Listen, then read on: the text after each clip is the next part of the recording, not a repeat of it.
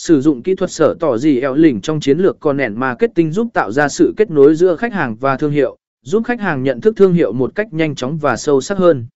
Tạo nội dung chia sẻ Một trong những yếu tố quan trọng trong chiến lược content marketing là tạo ra nội dung chia sẻ.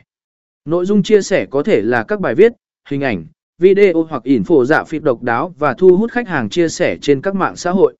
Điều này giúp tăng khả năng lan truyền và tăng cường nhận thức thương hiệu.